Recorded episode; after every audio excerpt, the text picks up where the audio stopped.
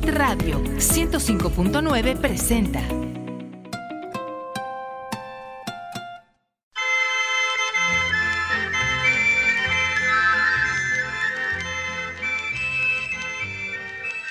El Sistema Estatal de Telecomunicaciones trae para ti.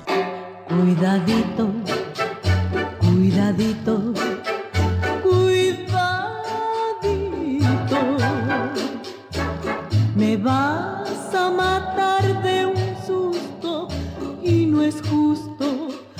porque yo sufro del corazón. Tarde pero sin sueño. Cuidadito, cuidadito, cuidadito. Cuidadito, cuidadito. ¿Qué tal, Ángel? ¿Cómo están? ¿Cómo les ha ido? Hoy tenemos malito Ángel. No viene, No vienen, nos me la voy a echar aquí con Juan de Dios, con Pepe, con Alina, que ahora nos acompaña todos los este, las noches aquí con nosotros. Y cuidadito, cuidadito, tenemos una gran cantante hoy con nosotros, mi querido Juan de Dios. Chaparrita cuerpo de uva, ¿no? Chaparrita, cuerpo De simpaticísima. muy, muy simpática. muy simpática. Era una, bueno, se hizo, me- bueno, era mega famosa como cantante, pero se hizo también Le pegó al cine, le pegó al la- teatro, a la tele, a la televisión la criada bien creada.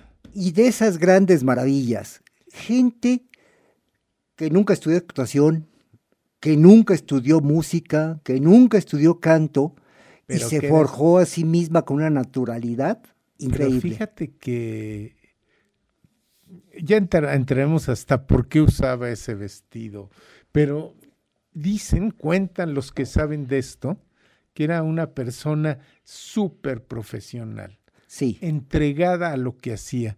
Y bueno, pues eso es una maravilla, ¿no?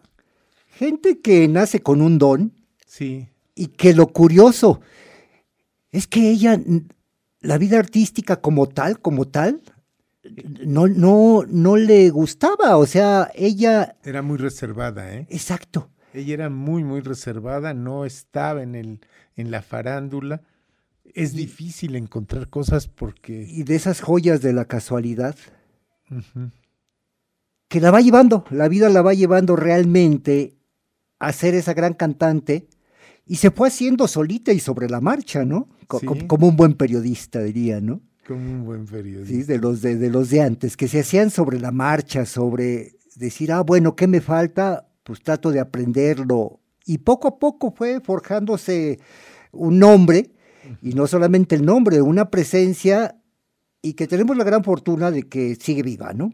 María Victoria, la perla del oriente, la sirena de México, la belleza sin tiempo, Guadalajara, Jalisco, 1927. Va por los 26 de febrero. Va por los 96 años este 26 de febrero. No, qué maravilla, ¿verdad? Sí, sí, sí, una, una, una mujer de la que vale la pena hablar, ¿no? Fue una niña de la más chica de seis hermanos, fíjate, huérfana de padre. Sí, te recuerdas el, el- el- la semana pasada que hablábamos de Carlos Colorado, Sí. la, la misma historia, ¿no? Quedar huérfana cuando era un niño. Ya a los seis años tenía que valerse ya la, la- familia tuvo que rifarse la completa para sobrevivir, ¿no? Fíjate, es, es increíble. La familia vivía en la pobreza. Y siempre estuvo, pero ella era la más chiquita, Era la, la- con- la consentida Sí. de toda la familia. Siempre fue consentida hasta por sus tías. Tenía Ángel desde chiquita, la consentía a sus hermanos mayores, su mamá, su tía, toda la familia, ¿no? Que eso también yo creo que la hacen ser como era, porque además era una persona muy solidaria, siempre ha sido una persona súper solidaria con sus compañeros y con toda la gente, ¿no? Y luego, mm, pues claro que no estudió, solo, fíjate, solo estudió Que- un año, un dato sorprendente, ¿no? Un año de- de primaria. fue O a primero de primaria y ya no estudió. ¿Quién lo viera, no? y Yo creo que en algún momento solita tuvo que ir aprendiendo a escribir, a, a- A a todo. leer, porque pues al primer año de primaria, ¿qué, qué tanto puedes aprender? ¿no? Bueno, pues sí. Pero fíjate lo que ella decía, y esto es increíble. Nunca sintió la pobreza, que esto es padrísimo.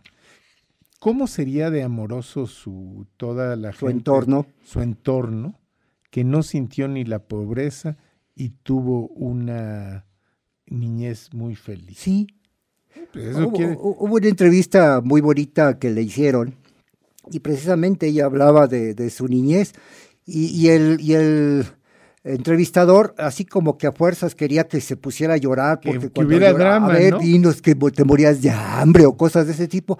Ya dijo, con todo dice, yo no sentí la pobreza. Dice, fui una niña muy feliz. Pues sí, porque se le notaba, porque se le nota porque siempre estuvo Protegida, protegida. protegida. Pues, ¿qué te parece si, como no nos han hablado, ahora no nos han hablado, que, que Ángel no sea el pretexto para que no nos hable, no sean malitos. ¿no? Yo también tengo que comer, no sean malito. ¿verdad? Bueno, ¿qué, ¿cuál te gusta que oigamos? pues con el tema de, de entrada, Mira, ahí viene una llamada, ahí viene una llamada y luego vemos que, ¿cuál? La de cuidadito, cuidadito. yo, yo pienso que es una de las super clásicas de, de María, ¿A poco ¿no? no? ¿Te acuerdas de chico que oías cuidadito y cuidadito y veías este a María así Oh, eh.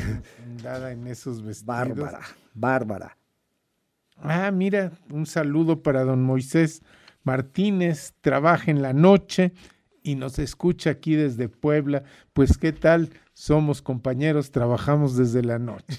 Cla- claro que, Sí, un que- saludo. Ya como a las 12 y fracción nos vamos a casa, pero mire, lo Sí, vamos pero a... le mandamos un saludo. Un gran saludo, don Pero no nos dijo cuál quería escuchar. Igual, bueno, a la señora Gloria, que Doña no Gloria, faltar, muy buenas noches. dice que qué bonito siente. Y bueno, pues les nos manda un saludos a todos y para Ángel también. Sí, que se recupere, no, no sabemos exactamente qué es lo que le sucedió, esperemos que no sea nada, nada de cuidado, simplemente, pues ni modo, eh, así nos suele pasar a, a muchos, ¿no? Ajá. Pues oigamos, cuidadito, cuidadito, ¿y cuál otra te... Empezamos con cuidadito y vamos perfilándola, ¿qué Órale, te parece? Sale y vale. Va. Cuidadito, cuidadito.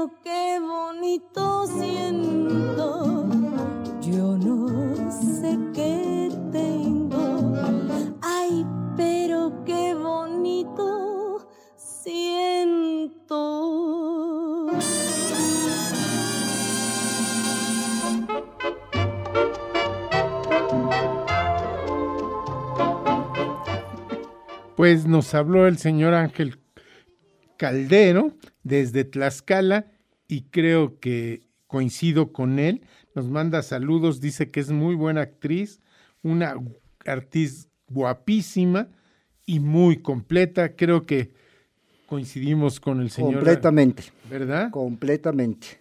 Una mujer que todos los medios los tocó y todos con éxito. Sí. Fíjate cómo vamos tejiendo aquí la historia. Ah, mira, y el señor Calderón nos pide eh, Caldero. Calderón. Le faltó que me pusieran la N. Calderón. Él nos pide Amor Perdido. Entonces ahorita vamos con Amor Perdido. Eh, la señora Lucía, ¿cómo está? Nos, nos manda para todos los conductores, para Juan, para mí, para el pobre de, de Angelito que está en cama, ¿no? Qué a gusto. Qué a gusto. ¿Qué- ¿Qué te parece si vamos con Amor Perdido y ¿Qué? seguimos y empezamos a contar la historia? Órale. Vámonos Ahorita con contamos Amor algo de amor perdido.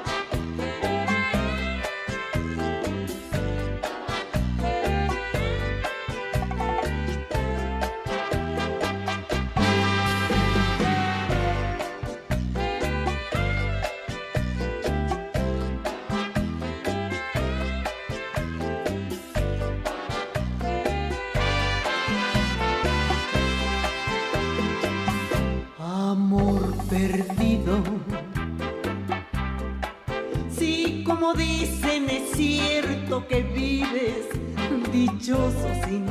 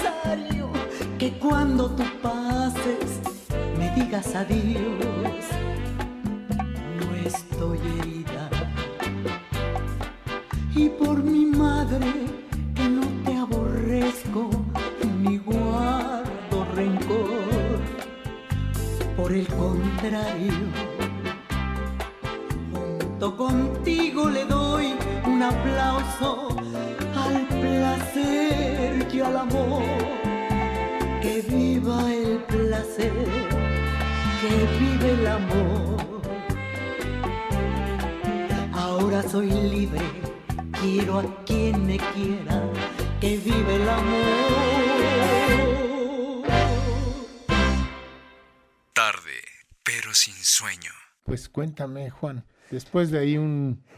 Mira, Amor Perdido fue el tema de una película donde María Victoria actuó muy en sus inicios eh, cinematográficos. Realmente la canción, en el tema de la película, la canta, la canta María Luisa Landín, que era, que era la voz, es- era, era la clásica de María Luisa, ¿no?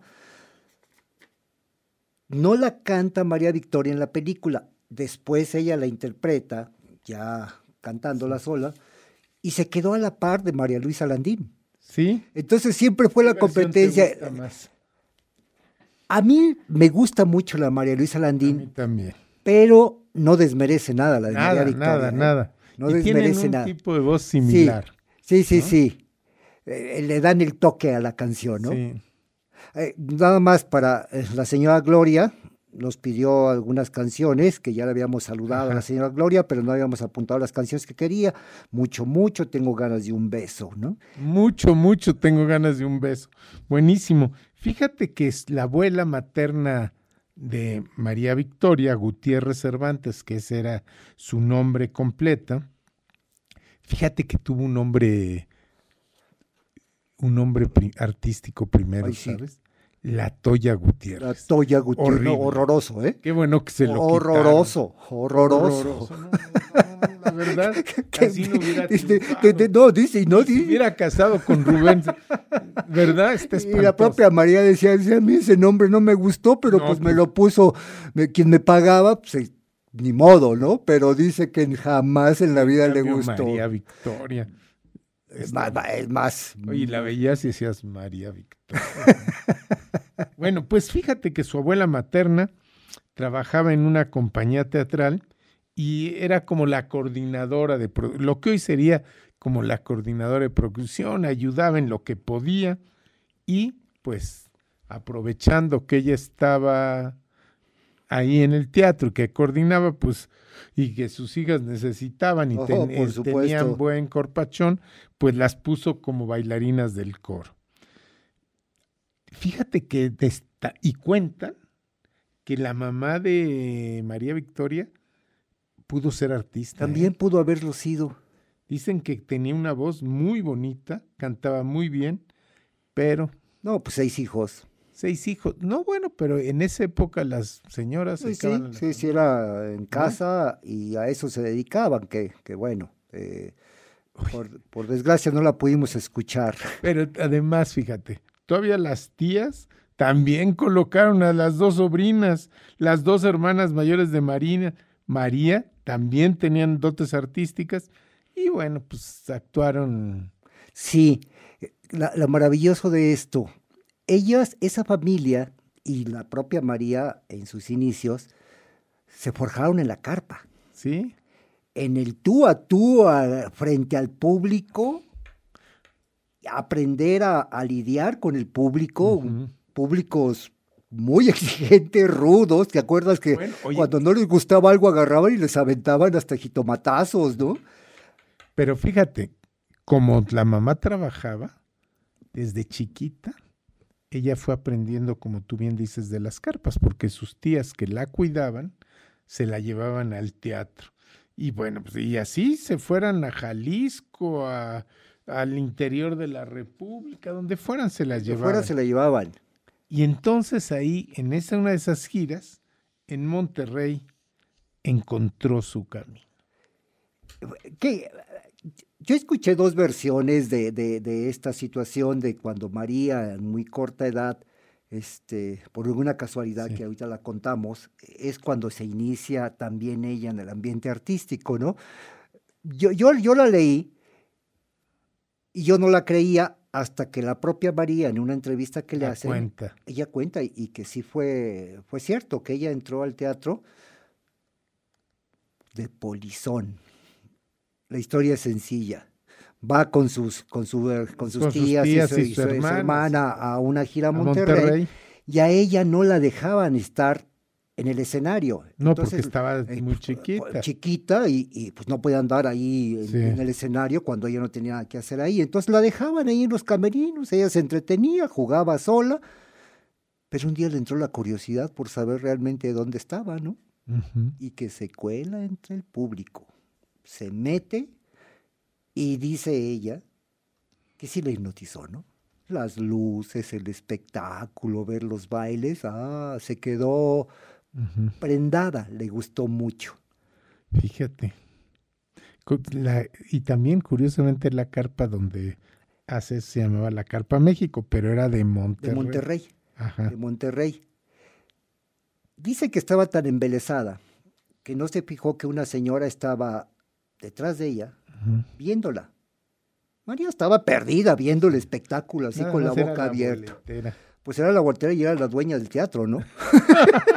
O sea, fíjate cómo, cómo son las cosas. Era la boletera porque ahí estaba la lana. Sí, sí, sí, y era la dueña del teatro.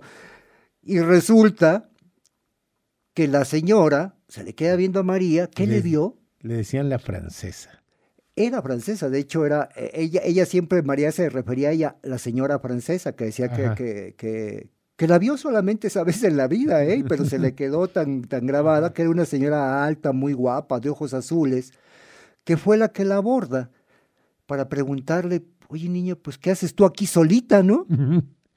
Y que ella toda espantada, pues dije, es que yo no había, pues ya ese colono, no había pagado boleto. Oye, pero fíjate, que a- así es, así es la vida. La vio chiquita y que le invita a subir al escenario. Le dijo, a ver, cántame una canción. Sí, ya sabía de quién era la Sí, porque le había dicho que Sí. venía- con quién venía. Ajá. cántame una canción y pues la niña le canta una canción. Y la sube. A ver, vente. Pero lo hizo, lo hizo muy mal el primer día, como era lógico. Una niña de nueve años, o sea, angelical, tierna, dulce, pero finalmente, pues, ¿cuánto pudo haber cantado y qué pudo haber cantado, no? O Dice sea, que ni se acuerda que no. cantó. No, no, se subió, cantó y hubo un detalle que la marcó, el aplauso. Y porque fíjate que tenía tal carisma que aunque lo hubiera hecho mal, tenía algo, ¿no? Sí. Y la gente le aplaudió mucho y le hizo sentirse, como bien tú dices, que era una reina. Y ya. Y ya. Terminó el espectáculo. María le fue a dar las gracias a la señora, a entregar el... Ah, porque El- le consiguió un vestido. Le prestó un vestido de utilería que tenía ahí, la vistió, la puso bonita. Oye, y sus tías le pusieron un regañazo. imagínate, se les perdió. ¿Dónde está Pero de María? repente la ven ahí.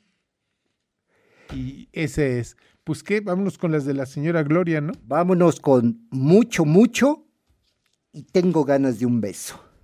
Ándale.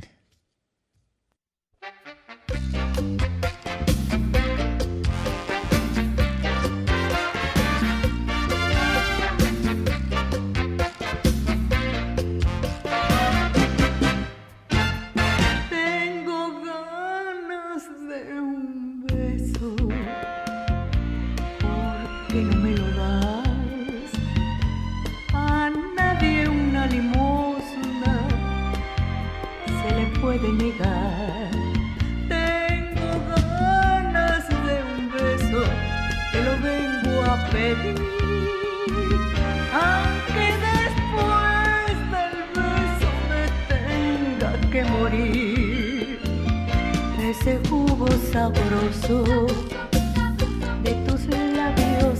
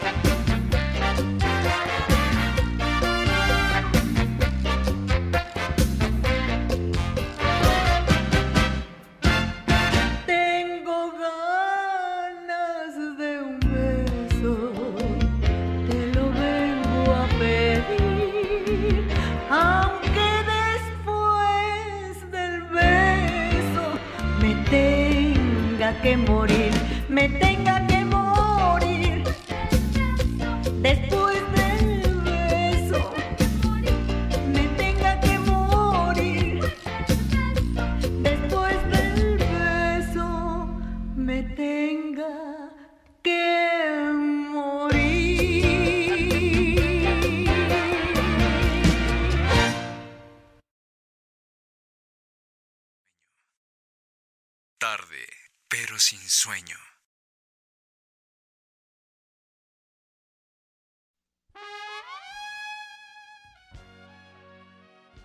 Ah, fíjate que como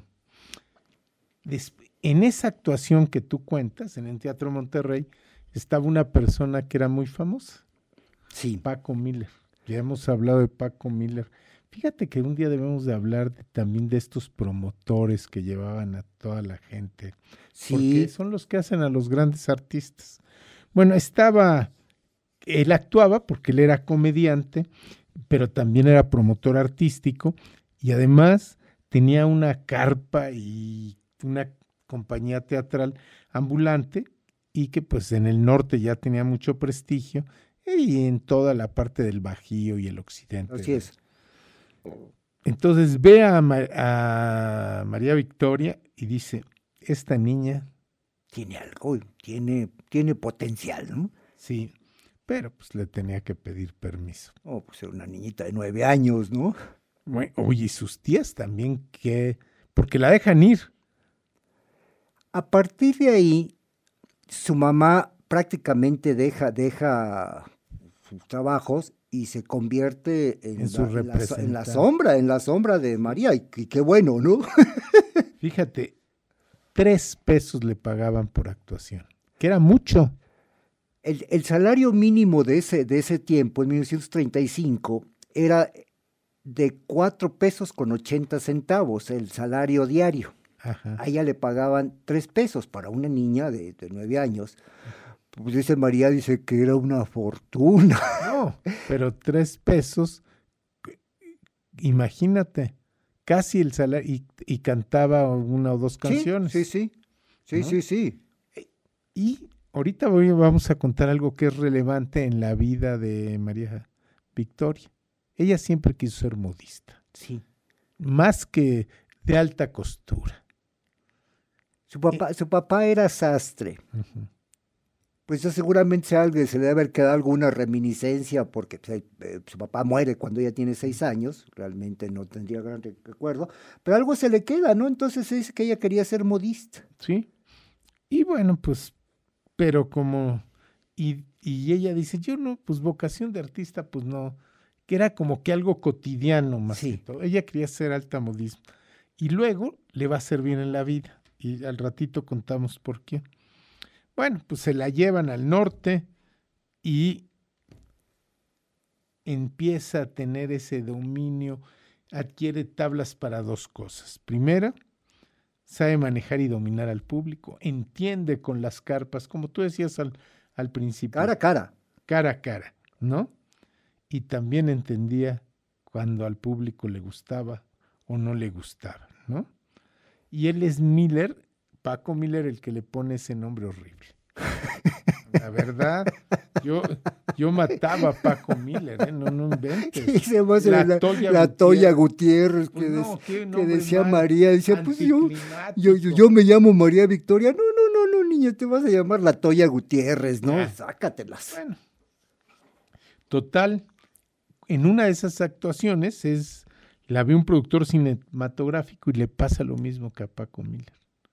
Dice, esta niña tiene algo, tiene, irradia carisma, Sí. tiene algo, ¿no? Y le da un pequeñitito papel en El Canto de las Américas, una película sin relevancia realmente. Sí, fue, eh, eh, hablamos de que en 1943 es la película que filma ella, un papelito chiquito, era una niña. 1943, pues, 1943 es cuando, cuando graba esta película. tenía 15 años, Es- era, era un 14 añitos, ¿no? ¿sí? 14 añitos. Y bueno, su aventura en el cine en esa década quedó en esa película nada más, ¿no? Ya luego vino lo de de veras. Sí. Pero fíjate, era, era en esa época se le salía, se le salían unos gallos enormes, ¿no? Ella dice que gallaba mucho. O sea, todo el día sacaba gallos. Cantaba desafinado. Pues no sabían, realmente no sabía cantar. Tenía carisma, tenía bonita voz, pero pues nunca había hecho. No, no tenía educada su voz. No, y nadie le enseñó ni No le- tenía- nadie le enseñó. O sea, cuando les hablamos de que se hizo a sí misma, es porque fue real que se hizo a sí misma. O sea, no tuvo al maestro que le dijera, a ver, niña, ven, mira, debes de hacerle así, asá, asá. Y ella estuvo, bus- pero era muy lista. Y ella buscó su, su, personalidad y Sí. su estilo. Y no lo, no lo encuentra hasta que viaja a la Ciudad de México. Ahora sí no nos han hablado, Juan. Estamos, Nos- creo que, Juan, No, que- no, que ¿sí? necesitamos que venga Ángel. Sí, porque- pa- parece que el único que, que debe de ser aquí el que le abre es Ángel. A ver, por favor, público, también estamos nosotros, no sean malitos. Porque de aquí Pepe no van a cobrar ni nada. Ya llevamos media hora y muy pocas llamadas. ¿Qué vamos a oír ahorita? Una canción bonita. Soy feliz Soy feliz. Y vámonos con, Con, con cuidadito, cuidadito, No la pusimos, pusimos la mucho, de- mucho. mucho, mucho. Doña Gloria, eh, eh, la primera, la primera, nos adelantamos a usted y la primera, primera fue mucho, mucho de la que Hubo nos pidió. una confusión. Entonces, se la cambiamos por cuidadito, cuidadito, que fue otra mucho, las- mucho cuidadito, cuidadito. bueno, señora Gloria, nos disculpará esta vez, pero se la debemos. Vámonos, Recio. Es aventura ni capricho, ni dulce sueño de ilusión. Si ya por fin unimos dos almas en un solo corazón, es que estoy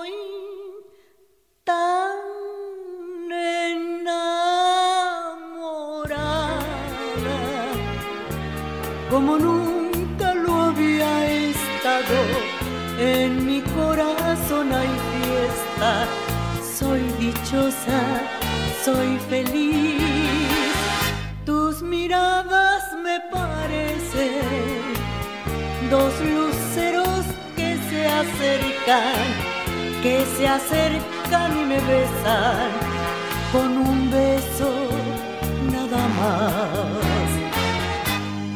Es que al fin la vida quiso que pudiera yo tener un amor tan verdadero que es mi dicha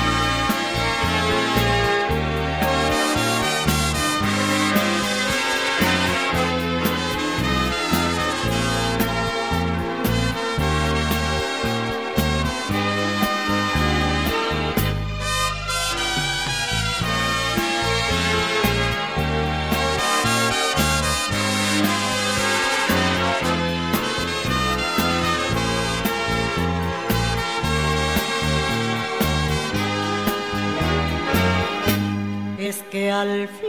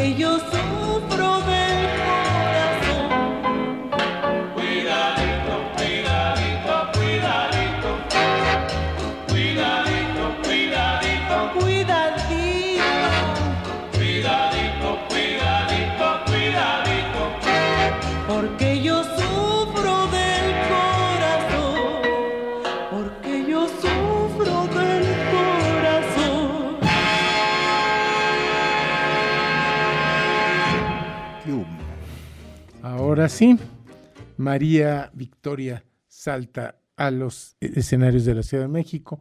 Háblenos, háblenos al 22 22 73 77 16. No quieren que Pepe y, An- y, es- y Juan No, de Dios. Ángel ya no va, ya no va a cobrar. Exacto, ¿no? Como vamos, no van a cobrar en meses, ¿eh? No van a cobrar en meses. Paco Miller fue un poco en ese tiempo de María Victoria, Paco se vuelve así como, un, como una especie del, de- del mecenas, del que le ayuda, porque cuando María, eh, Paco Miller se viene a la ciudad, de- se va a la Ciudad de México, María se queda en Guadalajara, que es cuando se integra a Sí. la compañía teatral para Sí, una obra de donde- teatro, este, y después Paco Miller le echa el telefonazo. María, vente a la ciudad. Oye, y le pagan 50 pesos diarios. Y dice María Victoria que no que se vienen a México no por No por porque el- le encantara. Sí, sí, sí. Ah, porque iban a en el antiguo teatro Margosú, que luego Margosú. se convierte en el teatro Exacto. Blanquita. Y dice, yo me vine no porque, sí, porque me gustara, sino por el sueldo. Nunca había ni siquiera soñado en eso, ¿no? Así es. O sea, y aparte, brinca de lo que eran las carpas allá un teatro de revista, pero más formal, ¿no? Y entonces, eh, como vir- brinca un teatro formal, pues le tienen que hacer, Llega no, y le tienen que hacer su atuendo a formal. ya, ya de Pero otro ella ya tenía un cuerpazo. Y ya, ya no era la niñita Ya que no era la- empezó. ¿En qué año sería eso? Estamos hablando de 1900, finales de, de 49, 50, cuando ya Imagínate. cuando llega a la A Ciudad los de México. 50 ella tenía... Tenía ca- 15, a- 10, 15, 16 años. O Pero sea, ya era un adolescente. No, ya en, los, en, en el 50 ya tenía como veintitantos. No, e- ella, ella, ella llega, ella es del O sea, el 27. 27, en el 50 tenía eh, 23 años ya. Ya. Sí, porque a los 16 años hace su primera película en el 43. Sí, y a, y aparte tienes toda la razón, porque cuando ella entra al teatro en Guadalajara, el tiempo en que se queda en Guadalajara y el tiempo de llegar a la Ciudad de México no fue así como de unos meses, o sea, sí pasó un buen rato para que Bueno, llegara a la Ciudad de México. como a los 20 Pero años. todavía mayor, ac- acorde- acordémonos que la mayoría de edad en ese tiempo eran los 21 años, no los 18 como ahora, entonces seguía siendo una menor de edad todavía, ¿no? Paco Miller le habla. María, vente para acá. Hay una ya. oportunidad, 50 pesotes diarios y Pero ma- te digo, es muy relevante esto porque ella ya tenía muy buen cuerpo. No, hombre, ya, ya, ya estaba desarrolladita, ¿no? Ya tenía un cuerpazo. Y eso hace que va con una modista que se llamaba la señora Lolita, Doña Lolita. doña Lolita, que era, hacía eh, vestidos y eh, vestuario a módico precios para para pues, gente de- del del espectáculo, medio, ¿no? Del pero medio. de que iban Sí, sí, empezando. sí, tal. exacto. Bueno, y como ella ya sabía algo de moda, hacen un- le hacen unos vestidos, pero como te decía que era muy importante, se los hacen pegaditos, pegaditos, así como cuida. Y entonces ya estaba como para cuidadito, cuidadito. Sí, ya, ya, cuidadito, para que no. ya tenía un cuerpazo muy... que en esa época no fue buen visto, ¿eh? No, estamos hablando de una sociedad ultraconservadora en los 50. Eh, la, la famosa eh, Sociedad de la Liga de la Decencia es de finales, estamos hablando de 44, 45, es cuando nace la, la Liga de la Decencia. María Victoria llega realmente a actuar así a finales de los 49. Y ella todavía, o sea, sí era vestidos ceñidos, pero no escotados. Era una de las cuestiones. O sea, sí, ya el cuerpo, pues ya no lo ocultaba, no lo puede Oye, ocultar por decía- ningún lado. Decía María Victoria, ¿qué culpa tengo yo de que Diosito me hiciera así? ¿Qué culpa tengo yo de que esté así? Bueno, fíjate, total, Paco Miller le dijo, pues, tres meses, échale cuentas. Para ella era una fortuna, 50 pesos diarios, 20 veces al... 4.500 pesotes en tres meses, pues era una fortuna. Era una ¿no? fortuna. Era una Se van a un hotelito ahí cerca del Margo, pero ¿cuánto crees? Fue, tiene tal éxito María Victoria que esos tres meses se convierten en ocho años. Ocho añotes. ¡Wow! Ocho años con los mismos empresarios que era Margosú y su esposo Fernando, Fernando Cervantes, que eran los propietarios del Margosú, y después fueron los propietarios del Blanquita, ¿no? Entonces, luego- con ellos estuvo... No, oye, y luego se fue al Waikiki, que ellos eran también los dueños, y, y la tuvieron que correr. La y se metió en un problema porque ella tenía, eh, actuó en el cabaret Río Roma, pero era menor de edad. Y entonces pues se metieron en un problema. Sí, en el Waikiki dice, no, es que me corrieron, ¿no? Dice, ¿por qué te corrieron? Pues no por mala, la corrieron porque les cayó la bronca porque era menor de edad. Sí, pero luego se fue, unos meses cantó, como te digo, en el Río Roma y luego en el nada menos y nada más que en el patio. Qué interesante historia la del patio. Y oye, no, bueno, logró colocarse, pero la primera vez que fue a pedir trabajo y ni siquiera la quisieron. Ni, ni la quisieron recibir. Pero luego, te digo que las casualidades te van dando en la vida. Conoce al señor Vicente Mi- Miranda, que era el dueño, y era muy agradable y pues, le cayó bien a la empresa. Sí. Y la ha de haber visto. No, no, no, pues no, no me era agradable, o sea, pues muy guapa, ¿no? Nada más te digo que así como que así, y le ofreció 300 pesos por función. Cin- o sea, tres pesos, 50 pesos, 300 pesos para tocar una temporada en el patio, ¿no? La- lo deslumbró a don Vicente. Los gerentes del patio le decían, no, oiga, don Vicente, pues ¿cómo le va a pagar eso? Si es una carpera y pues, un, de un cabaret tan elegante, con tanta fama, y, y no van a dejar entrar a ningún fachoso para que la vean. A don Vicente, una pura y dos con sal le valieron los argumentos y tuvieron que apechugar sus órdenes, aunque le trataron de hacer la vida de cuadritos. Es muy simpático cuando cuenta la anécdota esta María de cómo le sucedió eh, lo que es contarlo lo siguiente, ¿no? Empezaron a decir, o sea, ima- imagínate cómo estaba la muchacha. Sí. que- No me lo imagino, la conocimos todos, sí, porque sí. ya grande y todo, tenía un cuerpazo. A ver, Pepe, ah, que Bueno, ¿ves? síguele, síguele, síguele. Empiezan a correr un chisme, un rumor. ¿Te acuerdas de la cinturita que tenía? Una cinturita, caderona, bustona, y empezaron a decir que eran postizos, que no era natural María Victoria, que eran postizos. Mandan a una de las, eh, eh, de las muchachas que vendían los cigarros en el, en el centro nocturno a que diga que era postiza María Victoria. Entonces María Victoria la verdad es que era buena gente, pero ya, ya la, ya la tenían, ya le habían llenado el hígado de piedritas, ¿no?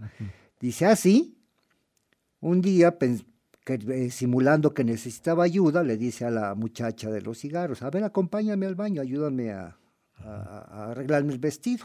Se van al baño y le dice María, "Ve- eh, un vestido de una sola pieza, Sí. con un zipper que va desde, desde la espalda hasta Sí. prácticamente el Ah. tobillo, y le dice, bájame el zipper. Y pues la muchacha agarra y le abre el zipper. Entonces María se voltea y le dice, ¿no que no soy natural? ¿Dónde están los postizos? Y de ahí, ya, Ya, ya. no, y si ya nos dejaron de meterse con María, ¿no?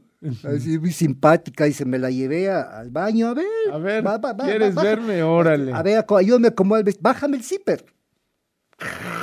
Tamaño zipper de Sí. 50, 60 centímetros, que iba desde la espalda baja abajo de las caderas. Y voltea y le dice, a ver, ¿cuál? ¿Cuáles cuáles postizos, mija? Exacto. bueno, pues nos, nos llama el señor Arjona, al que le mandamos un cordial saludo. Y fíjate que él la vio actuar en, TV en la TV, porque en la TV también Sí, salía mucho, y nos pide dos canciones, Venganza y Mil Besos. Fíjate, yo también la vi en películas, la vi actuar en, en- en la tele y la serie de televisión que al rato platicamos. El señor José Luis Lezama Martínez de Puebla, de la Hacienda, nos felicita por la artista María Victoria. Yo también nos felicito por la... nos- y nos pide cheque en blanco. Oye, y nos gustas mucho. A mí también nos gusta mucho María Victoria. La señora María Dolores pide el tema Soy tuya y nos escucha desde Huauchinango y nos pide bien hecho. pues ahí está. Es un poco refrescar la memoria y de veras que tú, lo comentábamos hace tiempo. Uno no sabe cuántas canciones conoce los artistas a que empieza a recordar un poquito. Sí, eh, nos vamos acordando de ellos y vamos acordándonos ahorita que yo eh, nos llegan reminiscencias. Ahorita que estábamos siendo cuidadito, cuidadito, es el México de mis papás. Sí, Es el México de mis papás, ¿no? sí. ¿Qué, qué te yo?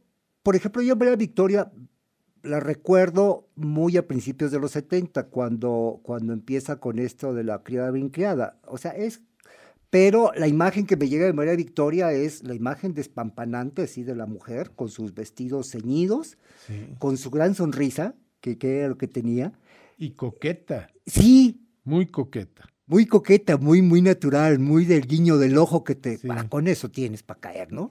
Fíjate que tam- no, n- todo en la vida no es eh, miel sobre hojuelas y se le muere su hermano a María Victoria y él vivía en la Ciudad de México, pero deja en la orfandad y en el desamparo a seis sobrinos de María Victoria. Sí, El drama, te- yo te decía que ella siempre fue una persona muy solidaria, que tenía fama de solidaria, de siempre ser muy discreta, pero siempre ayudar a todo el que se lo pedía. Vive en la Ciudad de México, mueren, y María dice, a mí me pasó lo mismo. Y tomó la, tomó la decisión, se hace cargo de toda esa familia y de un momento a otro se convirtió en el papá sustituto y eso hizo que si le ofrecían el trabajo que fuera pues seis ella- bocas, todavía la, con, la, con la cuñada que también este, se queda desamparada. O sea, siete bocas, o sea, de repente le caen. Pues ahora sí. te, te haces cargo de, de siete almas, de siete ¿no? personas. y también de ella y su mamá de ella y su mamá, ¿no? O sea, Entonces, de- ¡ah, hijo! eran nueve de dos eran nueve y bueno pero le va muy bien cuáles cuáles vamos a oír Pues vámonos con las que nos... Venganza y Mil Besos. An- antes, Venganza fue una de las canciones eh, que hicieron muy famosos los tres haces. Uno De los oye, uno los oye. de Marco Antonio Exacto. cuando No, todavía estaba Marco Cuando, estaba, cuando, cuando empieza, cuando empieza Marco Antonio con los tres, con los tres haces, que fue un hitazo esa, esa canción. Y Mil Besos es uno de los temas de su primer disco. Fíjate.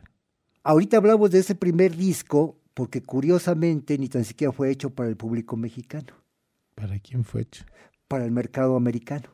fíjate Incluso el título sale en inglés. El primer disco eh, de María Victoria, que si uno ve, se llama Sweet, eh, Sweetheart. Ahí tengo el nombre, ahorita lo, lo- lo corregimos, es el, el primer disco, que se llama Mexican Sweetheart. Título en inglés, venían los títulos en inglés y venían los subtítulos en español, pero el disco... Mexican Sweetheart, pues, que es un disco donde ella es, es una portada que está como en un jardín, ella vestida Sí. de verde, con un, con muy mexicano el me- vestido, mexicano el, el vestido, pero sí, pero un sí, poco despechugada, pero no todavía con ese gran glamour que después adquiere, o sea, todavía eh, no, no había... estaba jovencita, jovencita. Sí, Mira, ese disco es en 1957 que lo su que lo primer disco, sí, con la RCA en la RCA. y toca eso, ¿verdad? Que tú me quieres como un perro, está sellado, tu lugar vacío, mi último fracaso. Ya vivimos, aquí me encontrarás, Y mil besos. amor desde el corazón y voy a vivir sin ti. Sí, y, y dos de las canciones que pegaron mucho en la voz, repito, o sea, ya eh, eh, Mi último fracaso, que también habían tocado ya los, los tres haces, y Mil Besos se convierten así como las estrellas de ese disco, ¿no? De su, de su primer disco que graba con la RCA Víctor. Eh, un disco, una portada que si uno ve a María Victoria, pues no, no es la imagen de la María Victoria que la, en la que después se convierte, ¿no? Toda glamorosa. Bueno, toda- porque mire, es una chiquita. Sí, Si sí, tú sí. ves la foto, La veía uno la foto y todavía. Es eh, una chiquilla, ¿no? 57, tenía 30 años. Sí, todavía no era, era, era pues muy joven, muy, muy, muy joven, ¿no? Pues vámonos con las dos canciones, ¿no? Entonces, Venganza y Mil Besos. Yo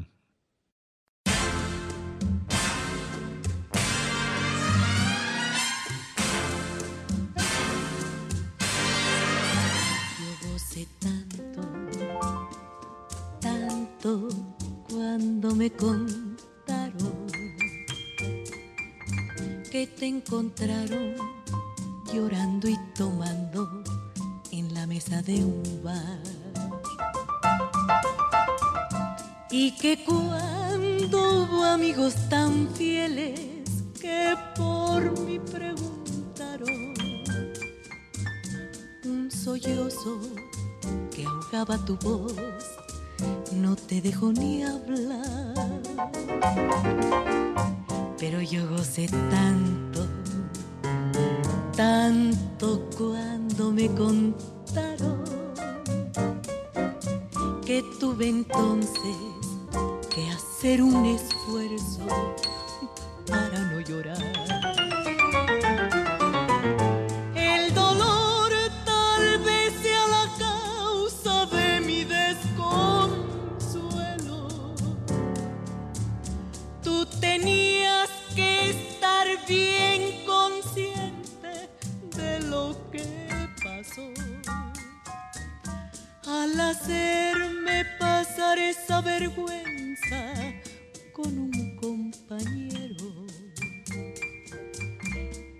Vergüenza es la herencia mayor que el tiempo me dejó.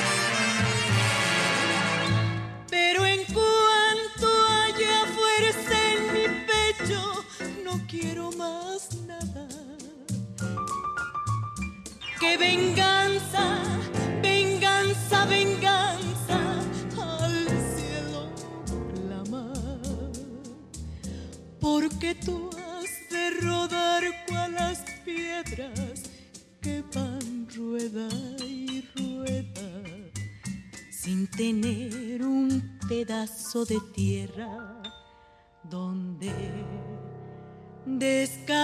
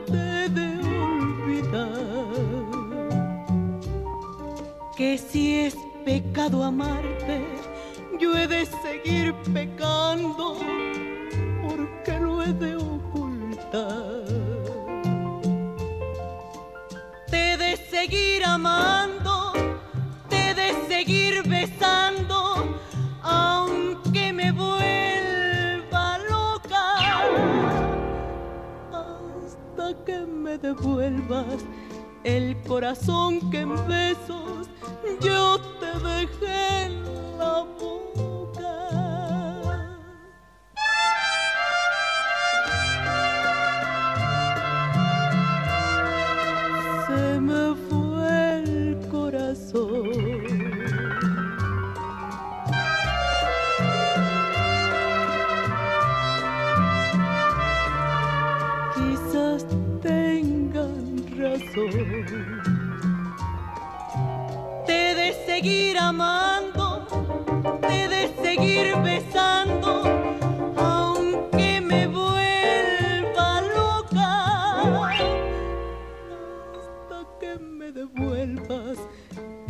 Corazón que en besos yo te dejé en la boca.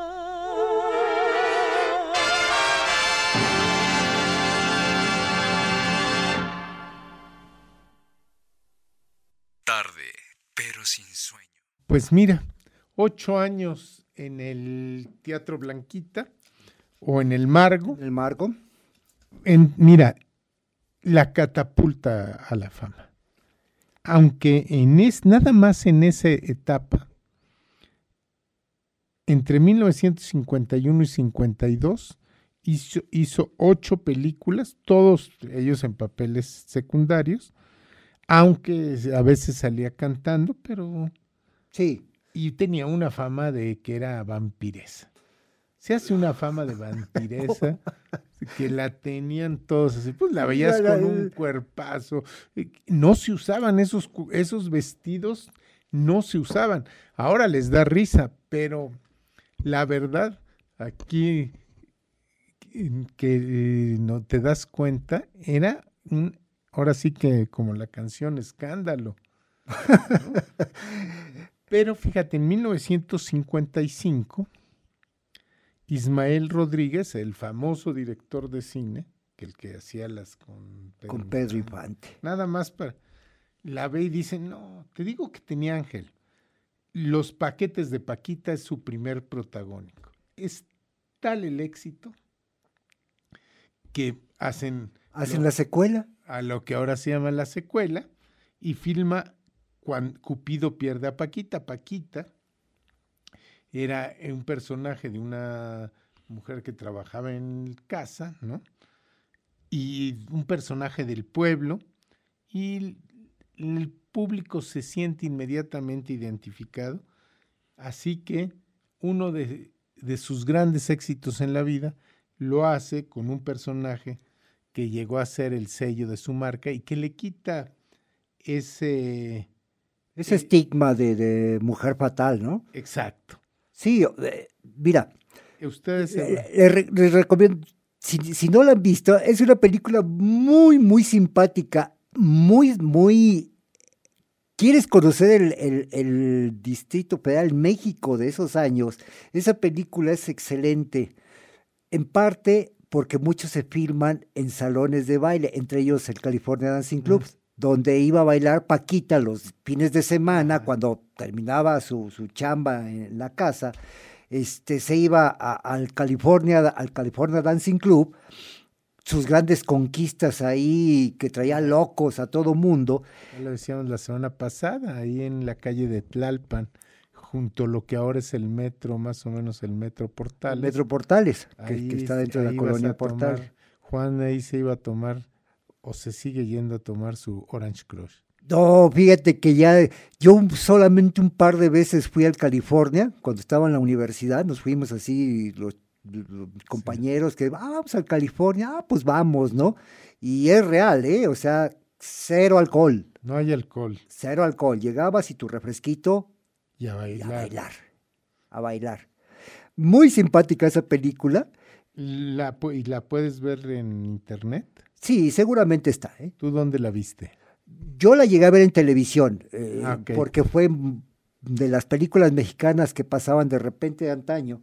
Este, muchas de las películas de María Victoria estaban ahí, ¿no? Sí. Y, y es muy simpática la película, ¿eh? La verdad se la recomiendo. La segunda, ya la eh, Cupido pierde a Paquita, pues fue una secuela, ya no es tan buena como la primera, pero vale la pena, ¿no? Y eso, lo bonito de, de eso es que al hacer un personaje del pueblo, pues, se lleva del pueblo, ¿no? Al hacer un personaje del pueblo, con el tiempo le logró mitigar toda esa mala fama que le hicieron los medios de, de mujer fatal, pues porque no lo era, ¿no? Era una gente pues, que trabajaba y que no, no era tal cual, ¿no? Ah, y ustedes, se, a ver, les voy a decir un nombre y a ver si lo conocen. A ver si ustedes lo conocen. A, aquí, si lo conocen, aquí vienen y me dicen. Inocencia Concepción de Lourdes Escarabanzaleta Dávalos Pandeada Derecha, mejor conocida como la criada bien creada. Ya no encontré la segunda parte. Mira, pero- ya, ya, ya la reconocieron. Aline ya le- Y eso, esos apellidos nada más eran por parte de padre, faltaban los de la mamá, que otro bonchezote, ¿no? Sí, Ese papel de, de inocencia, y realmente era un papel de inocencia, porque era un, era un programa tan blanco, ajá. que lo mismo, María Victoria fue de la gente de la línea, de cero groserías, cero albures, cero en su, en su, en su Sí, blanco. presentaciones. Y aún así, un programa que duró 14 años eh, Sí. al aire, ¿no? Los paquetes de Paquita la pueden ver en internet. Es sin problema. Está la, la película completa. Búsquela, ¿eh? Está, está muy Esa ya la simpática. encontré en los paquetes de. Y otro de sus éxitos cinematográficos, que es también una joya y que le vale la diosa de plata en 1987, Sormetiche. Sí, eh, un poco la, la, la versión de, de la novicia rebelde, ¿no? Pero, Eh. pero en... Y ta- No, no la novicia rebelde. Este. Sí, era de la novicia rebelde, de la, del... Sormetiche, Sí. filmada en 1980. Y ahí sí, en un papel de comedia muy serio, se gana la diosa de plata, ¿eh? Fíjate que, y esa también la pueden ver en, es, es este, digo, el tema de Sormetiche, una monja que eh, pues es una monja que se mete a un concurso de canto y impide que el edificio del convento sea demolido por sus antiguos dueños. Es una versión Sí, sí. muy mexicanizada de porque el- la otra pasa en la Segunda Guerra Mundial Claro. y todo. Pero sí, ella hace mucha comedia, ¿no? Es lo que le sale. Vamos, vamos a, a esa parte. Ella en el cine, Luego hace una, unos granujas decentes. Eh, la película fue dirigida por Mariano Azores, Mariano Azores, ¿no? ella hace un... Firma alrededor de 37 películas en su Sí. trayectoria. Quizá las más reconocidas, repito, Los Paquetes de Paquita, que fue su primer protagónico, después Ormetiche y, y La Inconfundible La Criada Bien Creada, que en 1972, cuando hace La Criada Bien Creada, es, es la base para después se hace el programa de televisión. O sea, primero sale la película en el 72 y después se hace toda la serie televisiva de La Criada Bien Creada, ¿no? Ajá, o sea, es como la secuela de la... Eh, De la película. Sí. de la película. Y ese personaje de la criada bien criada, yo creo que muchos se identificaron tanto con ella. La propia María Victoria decía, la gente me perdonó, y ella lo comentaba, me perdonó casi casi como mi tiempo de considerarme la mujer fatal, la vampiresa, porque hice un personaje del pueblo con el que el pueblo se identificó y, se, y me perdonaron.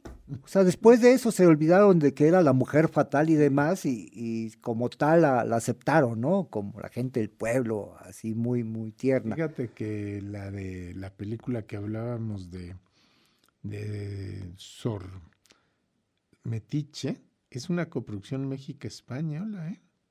Mira, Y sale nada menos que con Pompín Iglesias.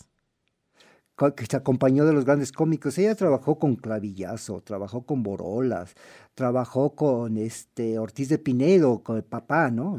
Con, con- papá.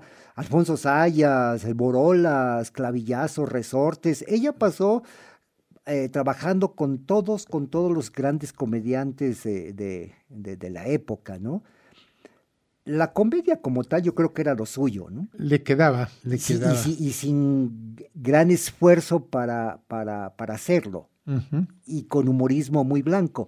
Con Sayas, eh, comentaba, cuando ella empieza en el 72, eh, 73, 74 es cuando empieza la serie televisiva, tanto Sayas como Borolas fueron sus, su- sus compañeros de trabajo durante muchos años. Ella llega incluso a tener diferencias con Sayas, porque Sayas es el que protagoniza ya en los 70, pues el gran cine de ficheras, ¿no? Sí. Entonces ya María Victoria así como que dijo, pues, ¿cómo vas a estar en Cine de Ficheras si vas a estar en un, en un, en En un- una- en- en un sí. programa que es así Eh. 100% familiar y demás? Entonces se empieza a decir, Sayas, hazte un lado, ¿no? O sea, había dos imágenes que pues no, no, Sí. no, no correspondían. La crea bien creada, nada más fíjate quién la hace. Fernando Cortés y la produce Fernando de Fuentes Jr. El hijo del cineasta, Para que veas nada más. ¿sí? 1972. Mira, ¿Qué vamos a oír? pues vámonos. Oigan, háblenos de veras. Ahora sí, ni siquiera va a cobrar Pepe ni su hamburguesa de hoy en la noche, ni sus tacos. Hoy no va ni a cenar.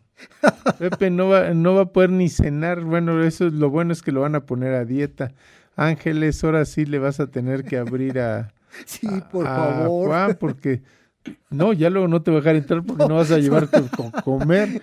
Primero porque andas yéndote a los cabarets, te andas yendo a bailar, se anda yendo, no llega a dormir y ahora porque no lleva que comer, pues no está, por favor No, no, háblenos. no, por 22 favor. 22 73 77 16, márquenos y pidan lo que quieran o por lo menos salúdenos, salúdenos. Salúdenos, ya con eso nos damos por bien servidos. Ya con eso. Pues vámonos con una, cheque en blanco.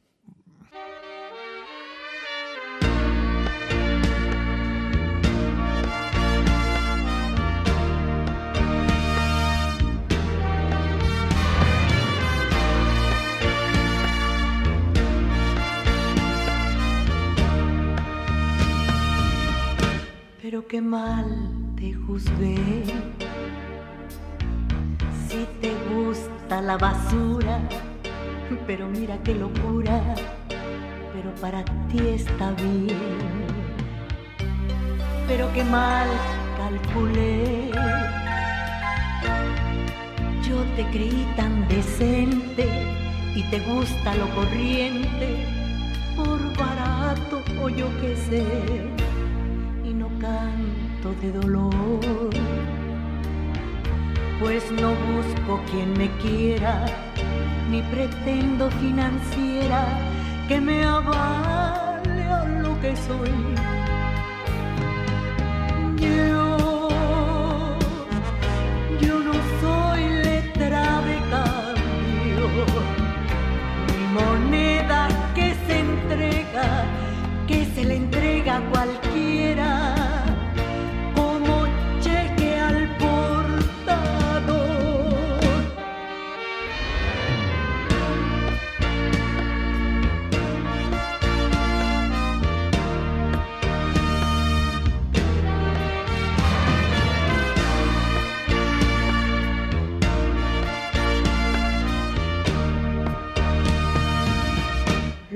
que sí te agradecí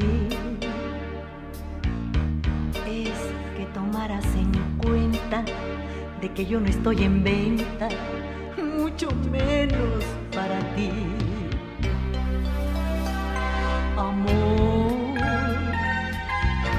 si eres hombre de negocios, todo lo quieres con socios, ahora sí ya te entendí.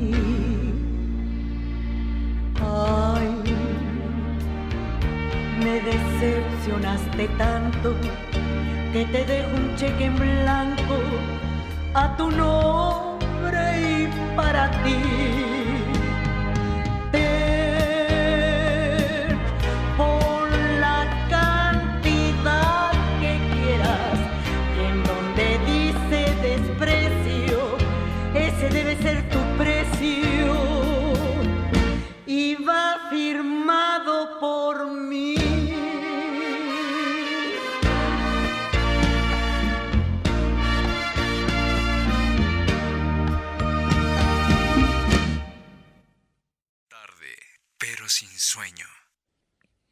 El señor Rafael Herrera de Izúcar de Matamoros nos manda a saludar y dice que qué bonito programa, pero que les debo de pagar el doble.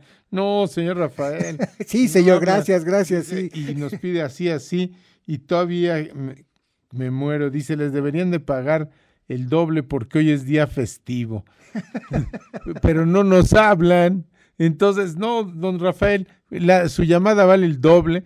Entonces se las voy a contar por el Eso, doble a ver si gracias, don Rafa. por si a, ver si así alcanzan, pero sin de aquí a los próximos tres minutos el que nos hable vale triple para, para que alcance su, sus tacos o su hamburguesa Pepe, si no, ni a eso va a alcanzar. Ah, y dice que su chesco también.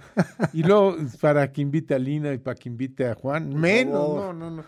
Bueno, también toca en la radio, no toca, canta, actúa, participa. Entra primero a la XC. X. X. Y por supuesto que salta a, a la que era, eh, por antonomasia, era la, la, la fregona, ¿no? La XCW.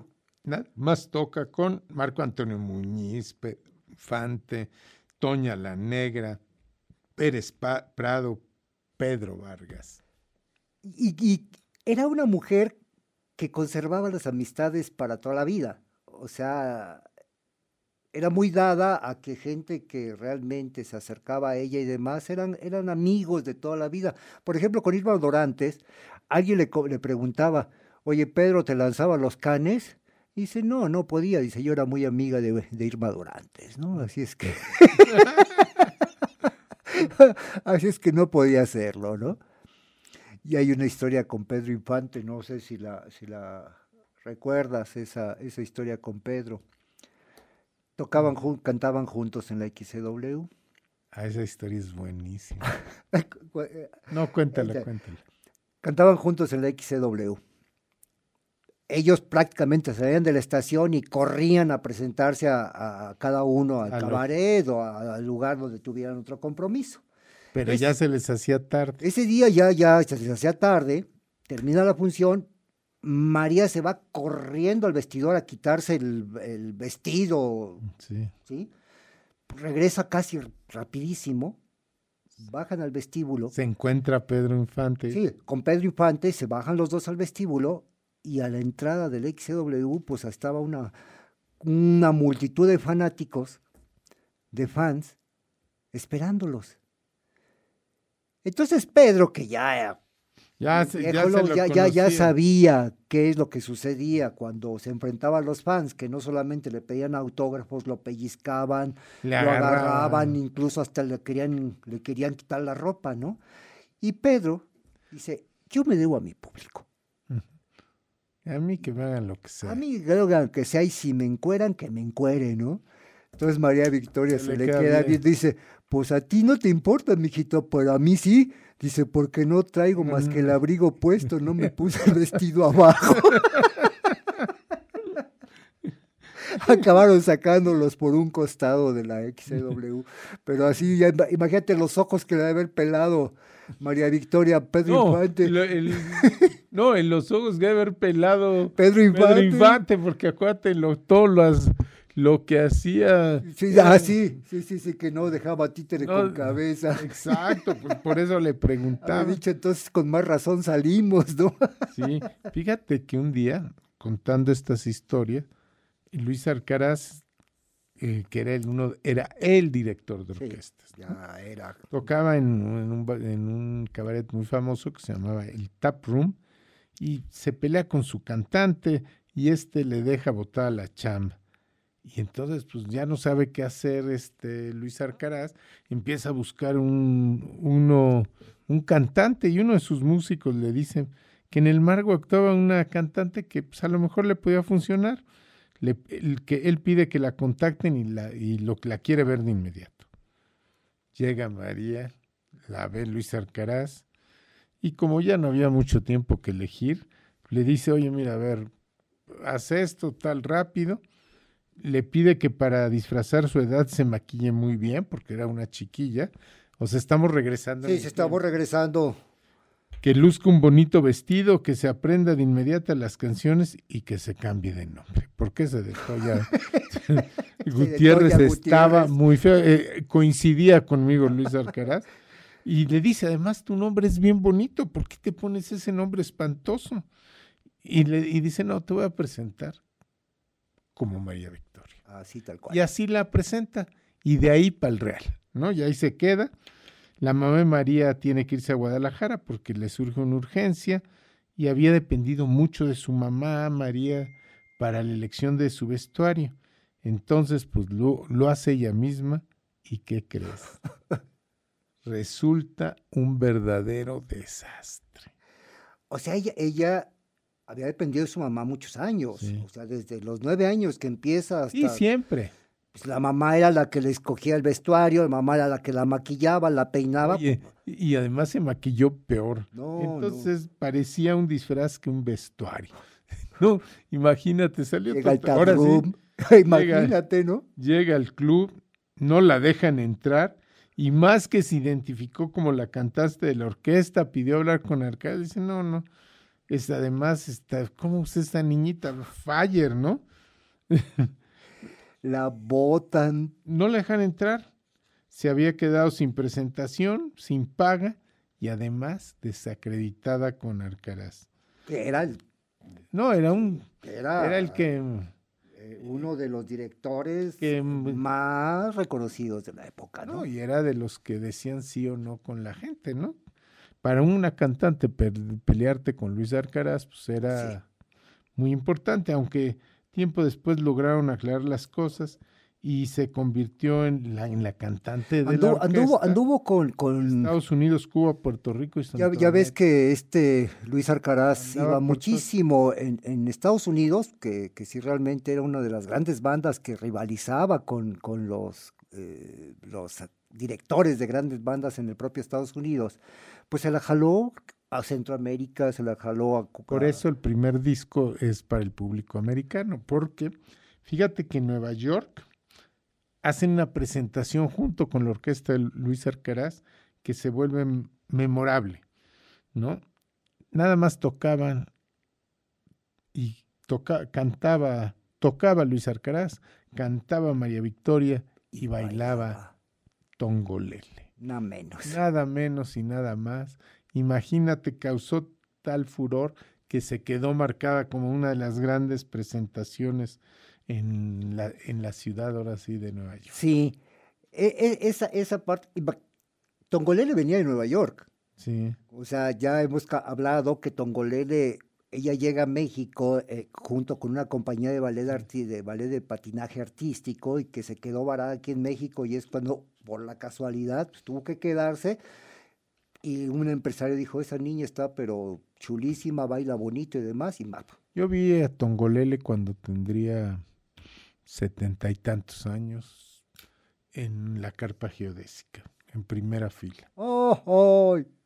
O sea, es impresionante, te digo, 70 años mínimo. Cuerpo de reina. Todavía su marido tocaba. No, no, un espectáculo que dices, wow. 70 años. Pues oigamos otra canción. ¿no? Vámonos con Me gustas mucho, así se llama María- de María Victoria, y Soy tuya. Soy tuya y me gustas mucho.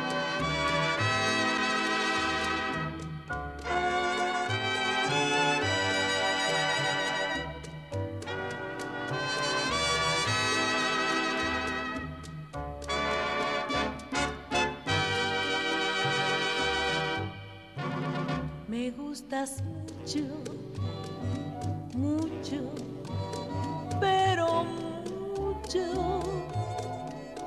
Me gustas tanto, tanto que no sé si decirte que estoy enamorada o decirte que estoy loca por tu amor.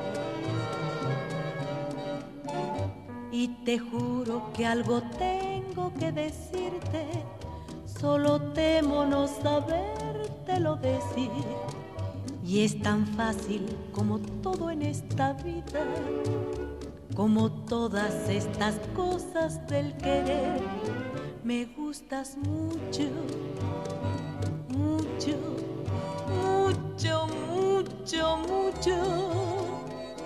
Me gustas tanto, tanto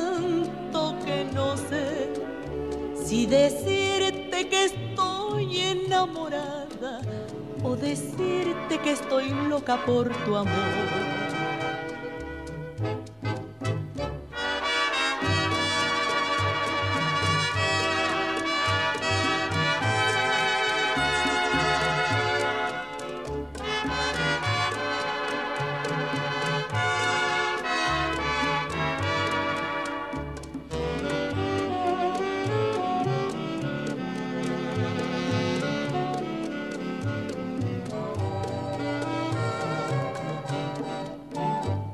Te juro que algo tengo que decirte, solo temo no sabértelo decir.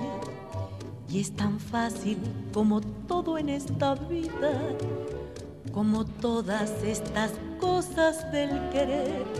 Me gustas mucho, mucho, mucho, mucho, mucho.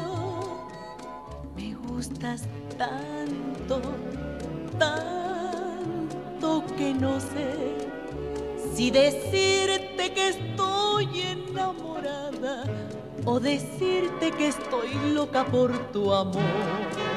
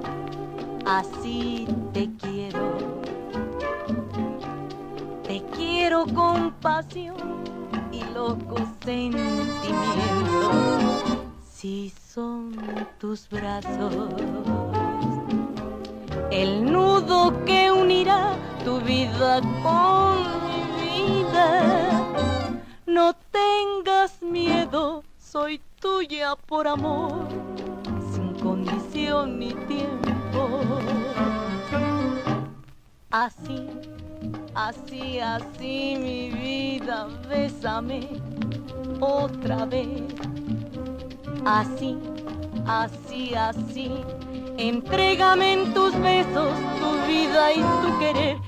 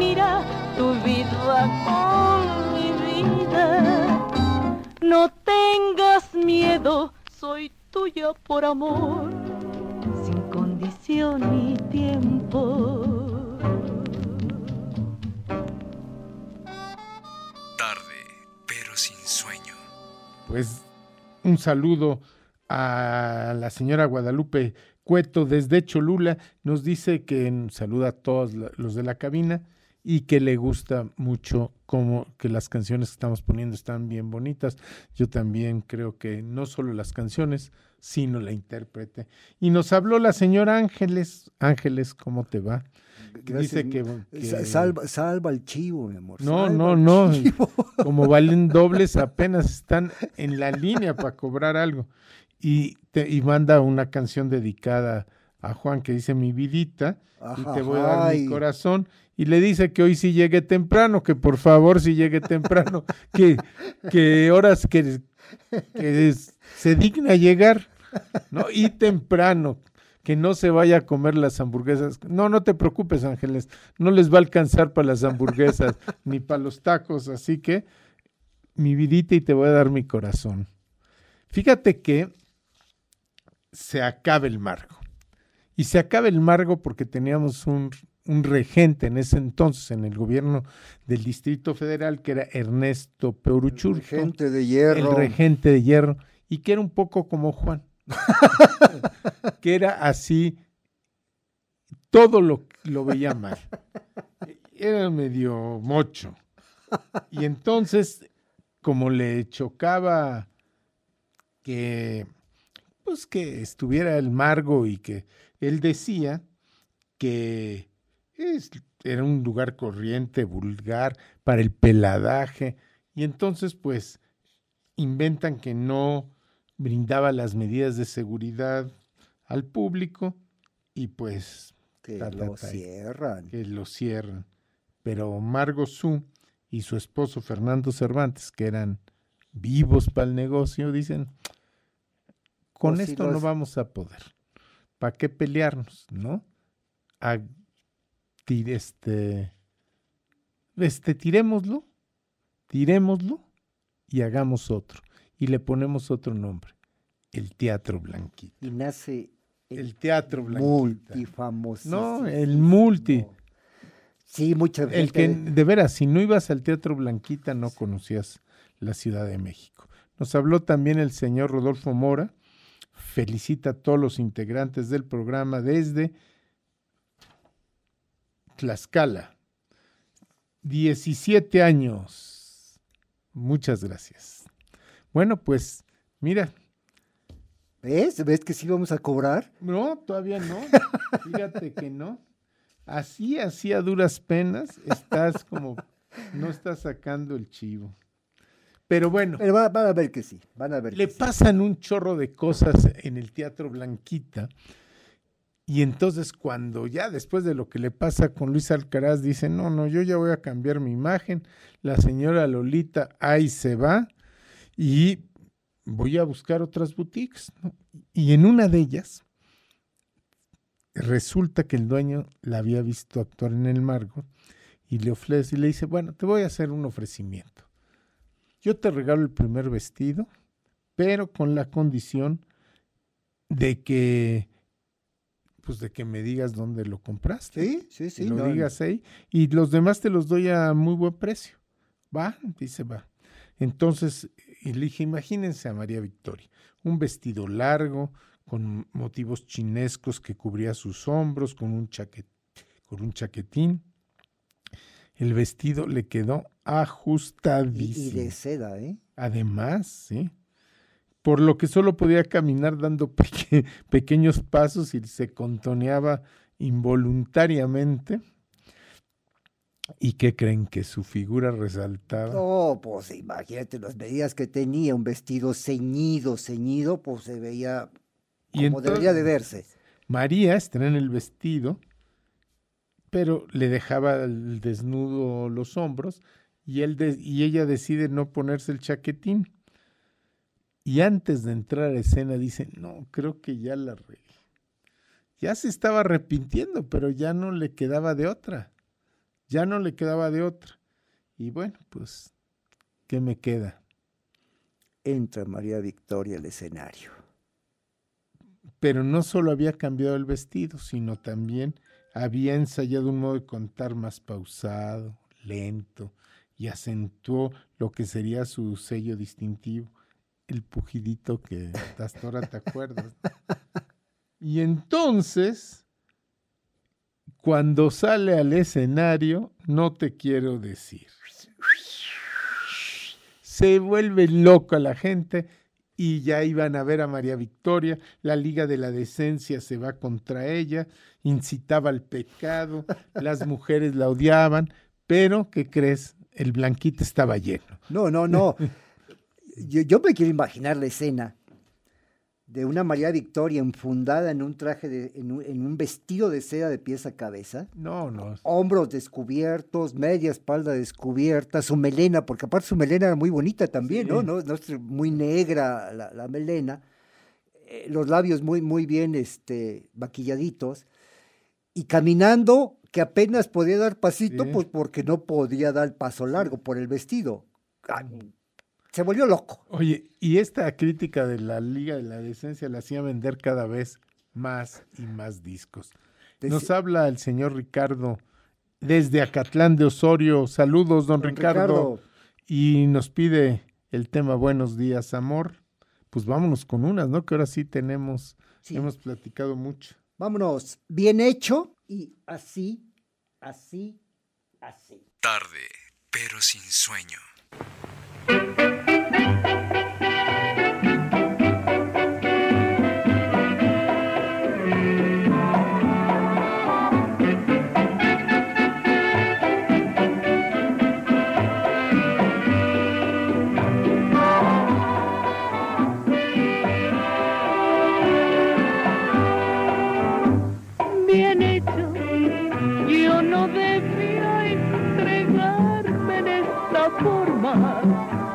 Lo que hiciste conmigo está bien hecho.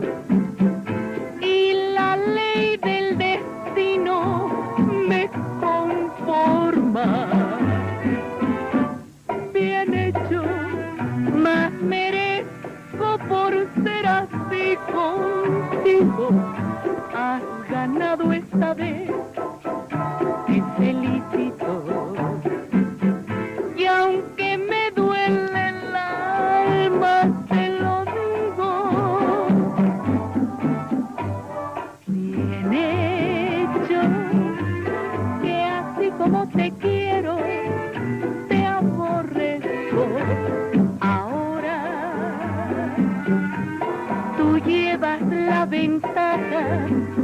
¿qué más da?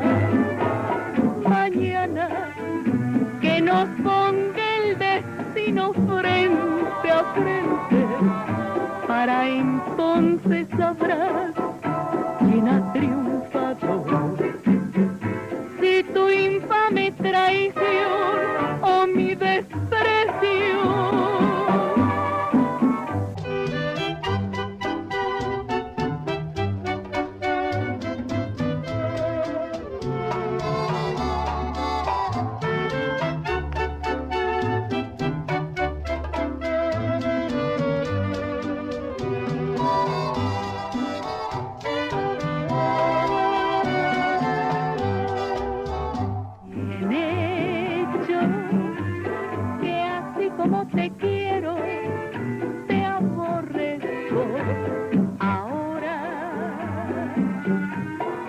llevas la ventaja, ¿qué más da? Mañana que nos ponga el destino frente a frente, para entonces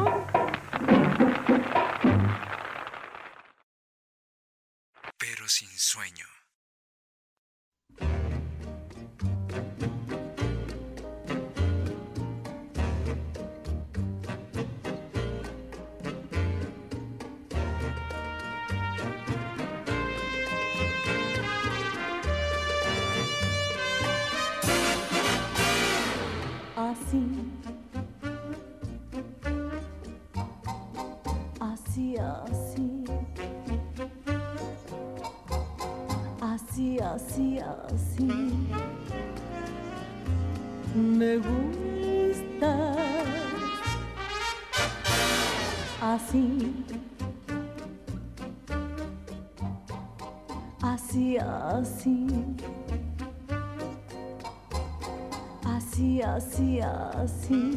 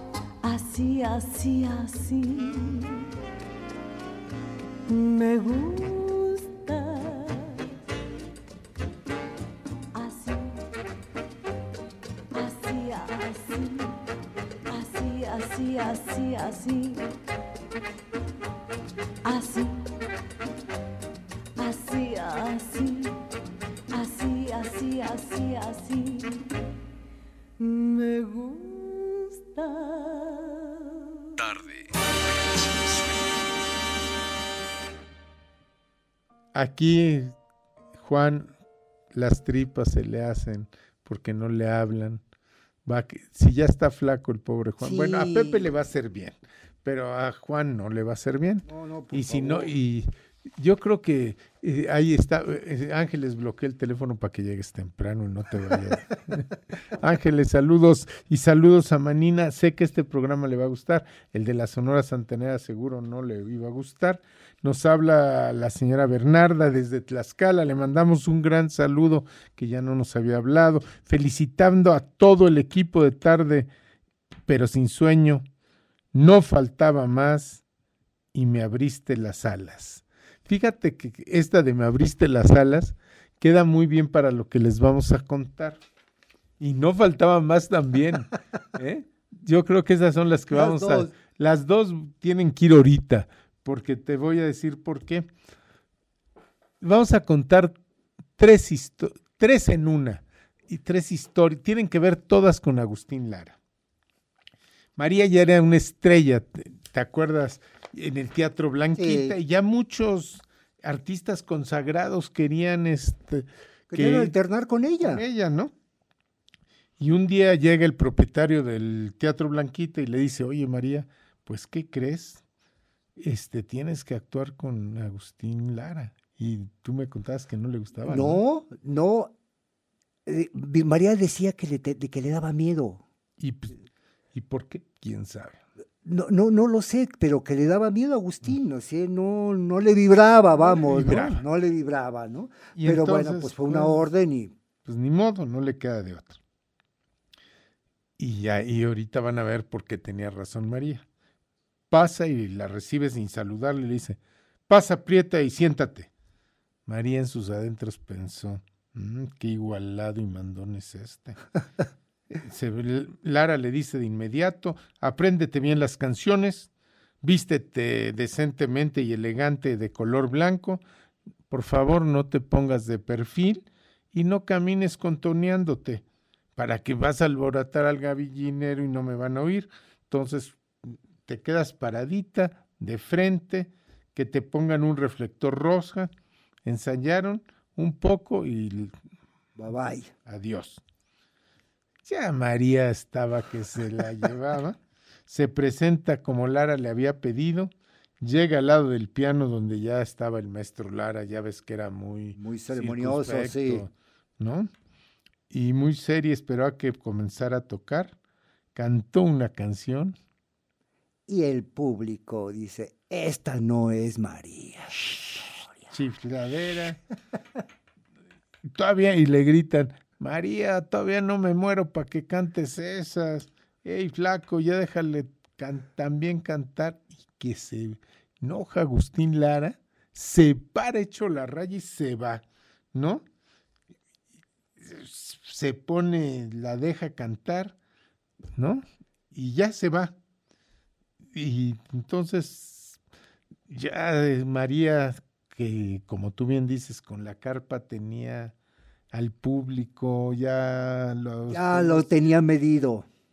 Entonces María le pide a la orquesta que la acompañe, comienza a dar su show como siempre y queda claro que la gente no ha ido a ver a... No iba a ver a Agustín, iba a verla a ella. y eso ¿no? que Agustín Lara era quien era, ¿eh? Sí, O sea, era uno de los grandes personajes. le dis- dice María, me tocó ver a Agustín Dara saliendo del escenario en medio de la rechibla. ¿Sí? Sí. Agustín Lara, que, Sí, a- que te digo, no, no era cualquier gente. no era cualquier gente. Y claro. dicen que Agustín Ajá. nunca le guardó rencor. Hasta el- al otro día le envía un ramo de flores que decía, María, vos que se vuelve carne y perfume al mismo tiempo.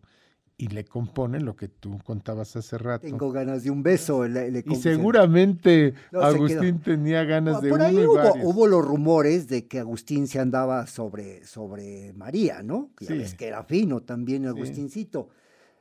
María dice, no, yo no era su tipo. Yo no era su tipo.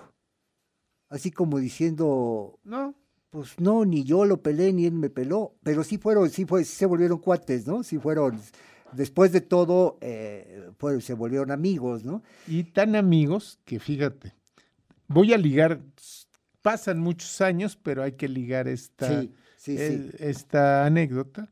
María cumplía 50 años de trayectoria artística y quiso celebrarlos en Bellas Artes, pero pues, las, autoridades, Híjole, craso error, ¿no? Las autoridades dijeron, no, pues es que como una cantante de corte popular aquí en Bellas Artes, no, no, no se puede. Fíjese que no, y dice, "Ah, Y le Y negaron. le la negaron. niegan y se va al Teatro de Gollado y hace su celebración ahí. Y un tiempecito después, no mucho, ¿qué crees? ¿Qué pasó?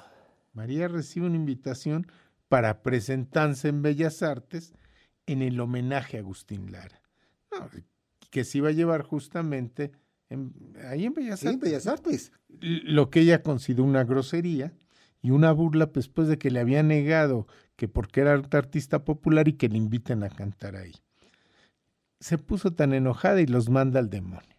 Pero la esposa de Lara, ¿quién era en ese Rocío Durán era la, Rocío la- Durán. la que fue su última, su última esposa. le habla directamente a María y le dice, oye María, no seas, recapacita. Y no, totalmente por no hacerle el feo a Agustín y todo más que por Bellas Artes, decide, decide cantar en Bellas Artes. Pero ella ya era una estrella, ¿no? Y la programan para ser la última de las últimas, de las últimas. ¿no? Ya estaba enojada. Y así que, más enojada, salió al escenario. ¿no? Y, el público se vuelve loca con ella. Otra vez. pues. Dice, no sabía por qué la habían, no entendía María por qué la habían mandado al el fondo. Y ella piensa que fue un acto de venganza de Bellas Artes, ¿no? Porque Porque se había negado a que le cantara ahí, porque a ella a la vez le había negado que, Sí. que- que celebrara sus 50 años de trayectoria, ¿no? Y entonces dice, y ella cuenta, dice, pero le salió el tiro por la culata, porque no esperaban que... El público, estamos hablando de un Lara, él eh, Lara ya había fallecido, fue un homenaje póstumo que le hicieron. María era una de las tantas invitadas. La dejan hasta el último y resulta que María se lleva la gran ovación. O sea, Es hasta la- en ese momento le quitó la, al propio Lara le Sí, quitó el, el protagonismo porque el público la vio llegar y de pie la ovacionaron. Entonces, caramba. Pues entonces, ¿qué? Las dos, ¿no? Vámonos con esas dos. Entonces, estas últimas que no- nos faltaba más Nos faltaba más. y me abriste las alas. Exacto. Que quedan muy bien para.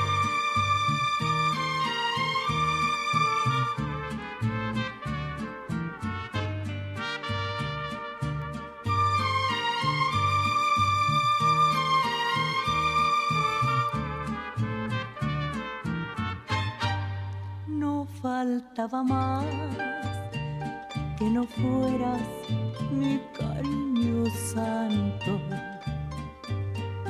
Fíjate que yo solo vivo cuando tú me miras.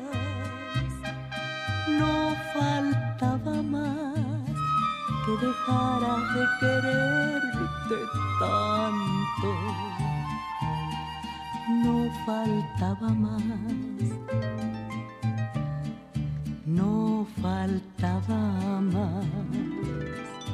Yo no me explico el por qué te adoro, puesto que yo para ti no, no existo.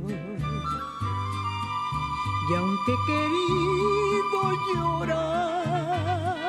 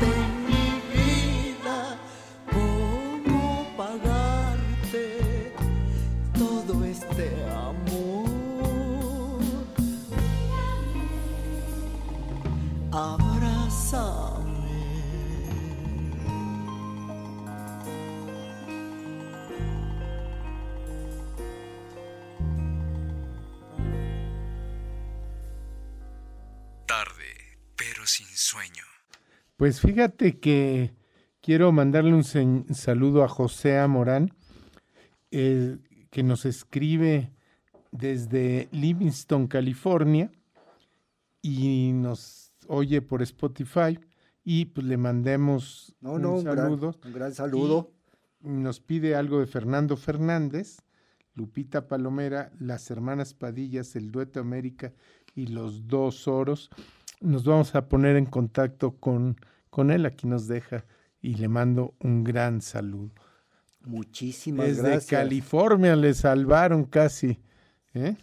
Pues fíjate que ya para irnos, nada más les cuento que tuvo mala suerte en el amor, María. Sí, no, no, no, no fue afortunada en el amor. No, fíjate, primero se enamora de ella Manuel Gómez. Manuel Gómez era hijo de un, era gerente y administrador de algunos centros nocturnos, era hijo de una familia es acomodada, pero muy conservadora. Sí, Durante un año, fue perseverante, un año aferrado a querer este, conquistarse a María, ¿no? y sí la conquista. Sí la conquista, pero, pero la contestación, la- lo que le comenta esta María. Ella era una gente que trabajaba y trabajaba mucho, giras y demás, pues no tenía los grandes tiempos para, para un romance Sí. de largo alcance. Después de un año, María habla con Manuel. Dice, mira, ni tú ni yo tenemos tiempo de andar de noviecitos. Así es que si esto va en serio, de una vez. Y se fueron a vivir juntos. Pero a su nacen tiene una hija que se llama Tete, Tete, Esther. pero No, pues la familia, estamos hablando de la fama que tenía María. Este, no la ve bien. no, no, no, no, para nada. O sea, para ella, María, así, pues como que no, no era digna del hijo, ¿no? Y el hijo, pues sí la quería mucho, pero pues nunca le dio su lugar, ¿no? Nunca le... Y una noche María regresaba de una gira, encuentra que Manuel había tomado sus cosas. Y se había ido. Sí, porque los chismes y la indecisión acabaron con esa Sí. relación. Sí, Y Un pues par de años. La niña cuando esta Tete tiene dos años es cuando aquel agarra y Y ahí nos va. vemos, ¿no? Y se va. y o sea, luego, Esa fue el primero. luego conoce a Rubén Cepeda Novelo, Un tipazo. un tipazo yucateco, y hacían revista en Nescafé y trabajaron juntos una temporada y de manera muy ¿Se- se- se naturalita dio? se dio. Los dos eran muy exitosos y, se supieron este, cada Equilibrar quien sus carreras. sus carreras. Tuvieron dos hijos, Alejandro y Rubén. Que por cierto, Rubén Junior, este eh, cristiano, y es productor de música cristiana todavía Ah, hasta la actualidad, ¿no? Ah, fíjate. Bueno, todo fue muy bien hasta que en 1974, cuando Rubén tenía 44 años de edad, estaba María de gira eh, por el norte de la República, actuaba en Gómez Palacios, recibe una llamada telefónica que, que su marido estaba muy mal y como es, ya había tenido problemas gástricos, Sí, pero, pero es muy curioso, o sea, ¿de qué va de, qué va de, de un problema gástrico a un infarto, no? 15 días antes, María lo recordaba que eh, había sentido, se había sentido Mal. mal. O sea, él tenía problemas gástricos, lo mandó a hacer unos estudios y demás, y resultó pues que traía alguna bronca de Sí. vesícula. No era nada grave, supuestamente. Este, pues no se muere de eso. no, no se muere de eso.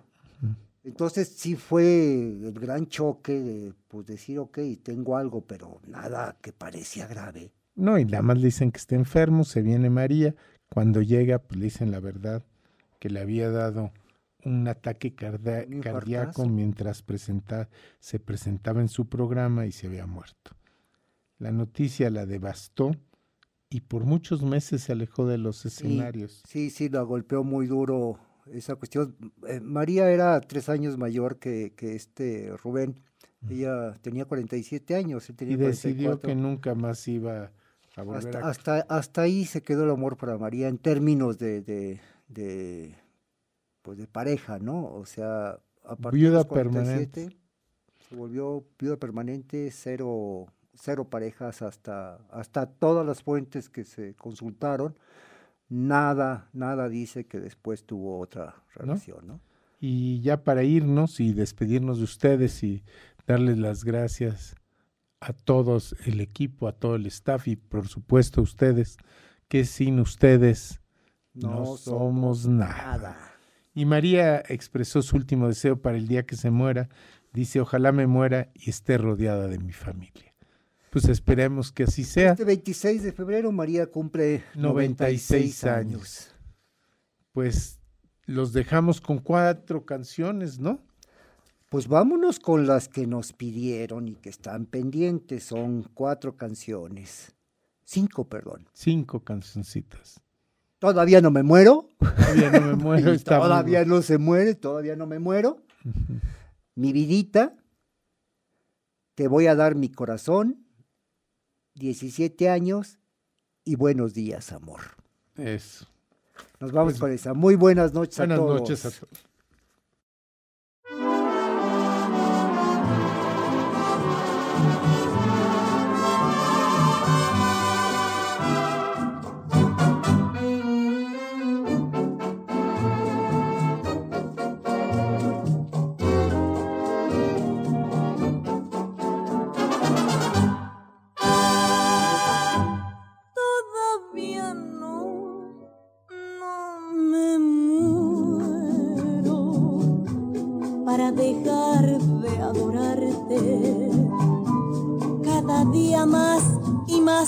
Quiero y no he podido olvidarte. ¿Qué me importa la vida si tu cariño me falta? no dejes más encendida esta pasión que me mata. He sufrido bastante y he llorado en silencio. Ahora soy un errante de tu eterno desprecio. Todavía no me muero para dejar de adorarte. Cada día más y más te quiero y no he podido olvidarte.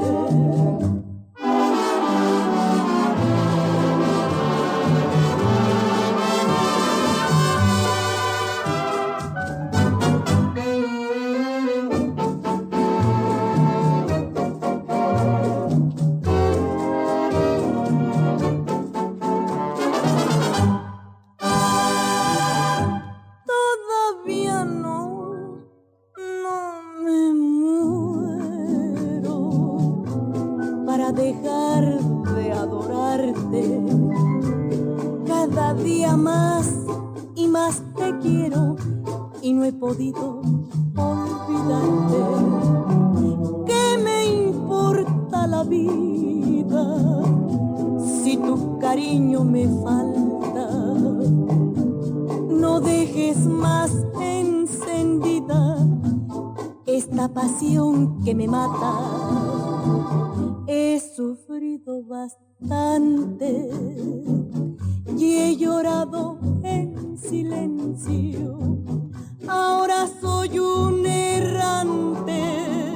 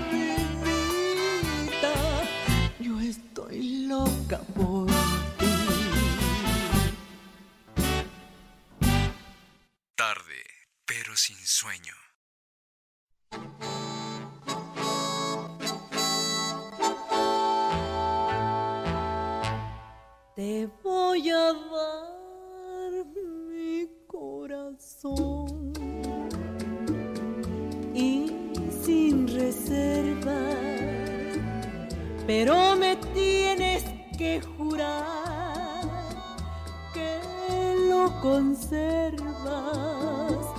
Te voy a dar mi corazón sin condición ninguna, si de rodillas tú me prometes que me lo vas a cuidar, si de rodillas tú me prometes que no lo has de maltratar, no lo entusiasmes si no hay razón ni le descuerda que no es reloj, te voy a dar mi corazón sin condición ninguna. Si de rodillas tú me prometes que me lo vas a cuidar, si de rodillas tú me prometes que no lo has de maltratar.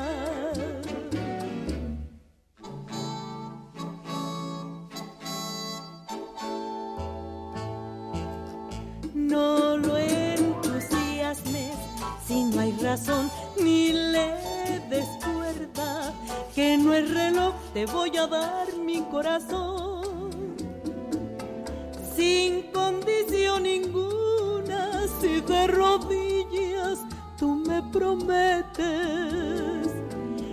me lo vas a cuidar si de rodillas tú me prometes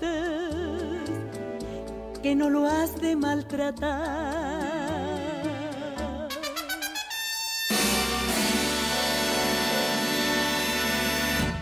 Tarde, pero sin sueño. Buenos días, amor. ¿Cómo está el corazón? ¿Dónde dices que estoy? ¿Cómo estás en el mío? Buenos días, amor. Doy mil gracias a Dios. ¿Cómo me haces feliz por tenerte, ángel mío? Buenos días, amor. Qué feliz soy por fin. Muchas gracias, mi cielo. Si algún día sufrí, si algún día lloré, ahora ya no me acuerdo. Te quiero, te quiero, te quiero.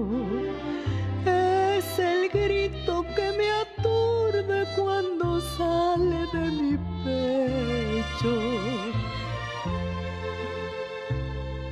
Te quiero, te quiero, te quiero. Si esto ya lo sabe Dios, que lo sepa el mundo entero. Buenos días, amor. Qué feliz soy por fin. Muchas gracias, mi cielo. Si algún día sufrí, si algún día lloré, ahora ya no me acuerdo.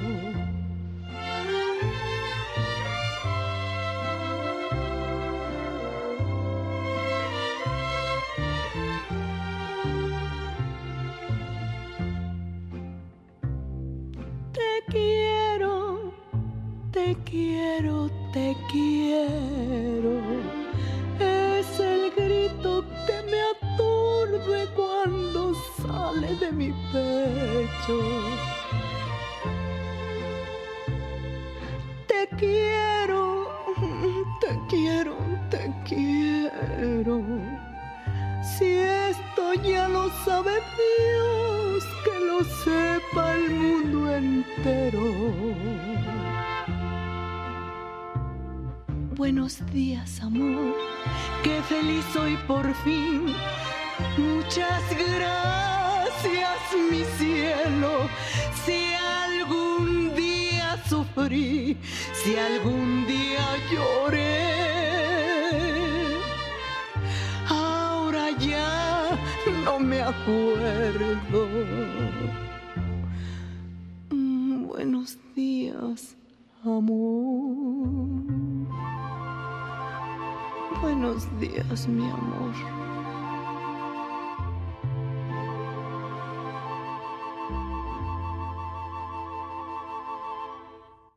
Tarde, pero sin sueño.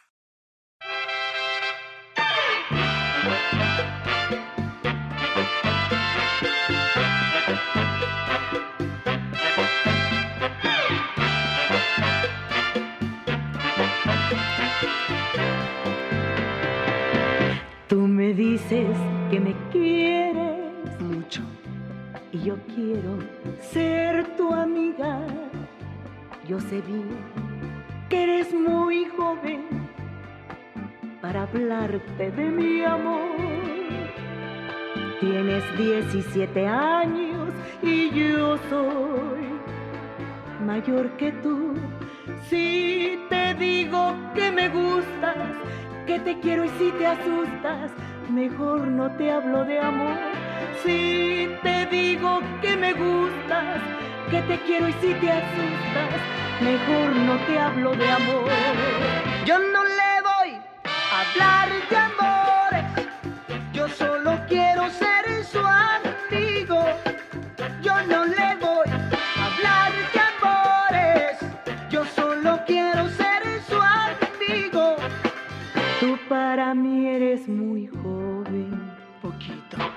voy a hablarte de amor. Para el amor no hay edades. Y esto que siento es amor. A mis veintitantos años. ¿Cuántos? Creo que amo de a de veras. Pero son solo ilusiones.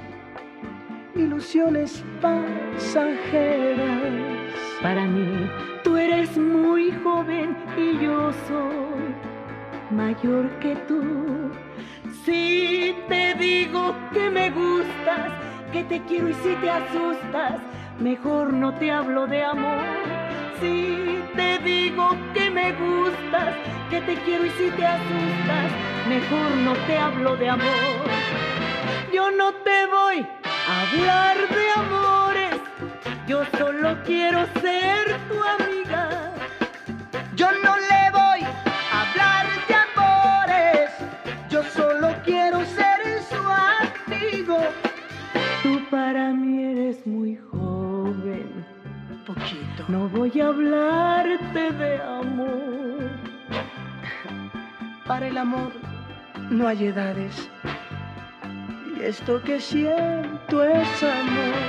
Yo no te voy a hablar de amores. Yo solo quiero ser su amiga. Yo no te voy a hablar de amores. Yo solo quiero ser su amiga.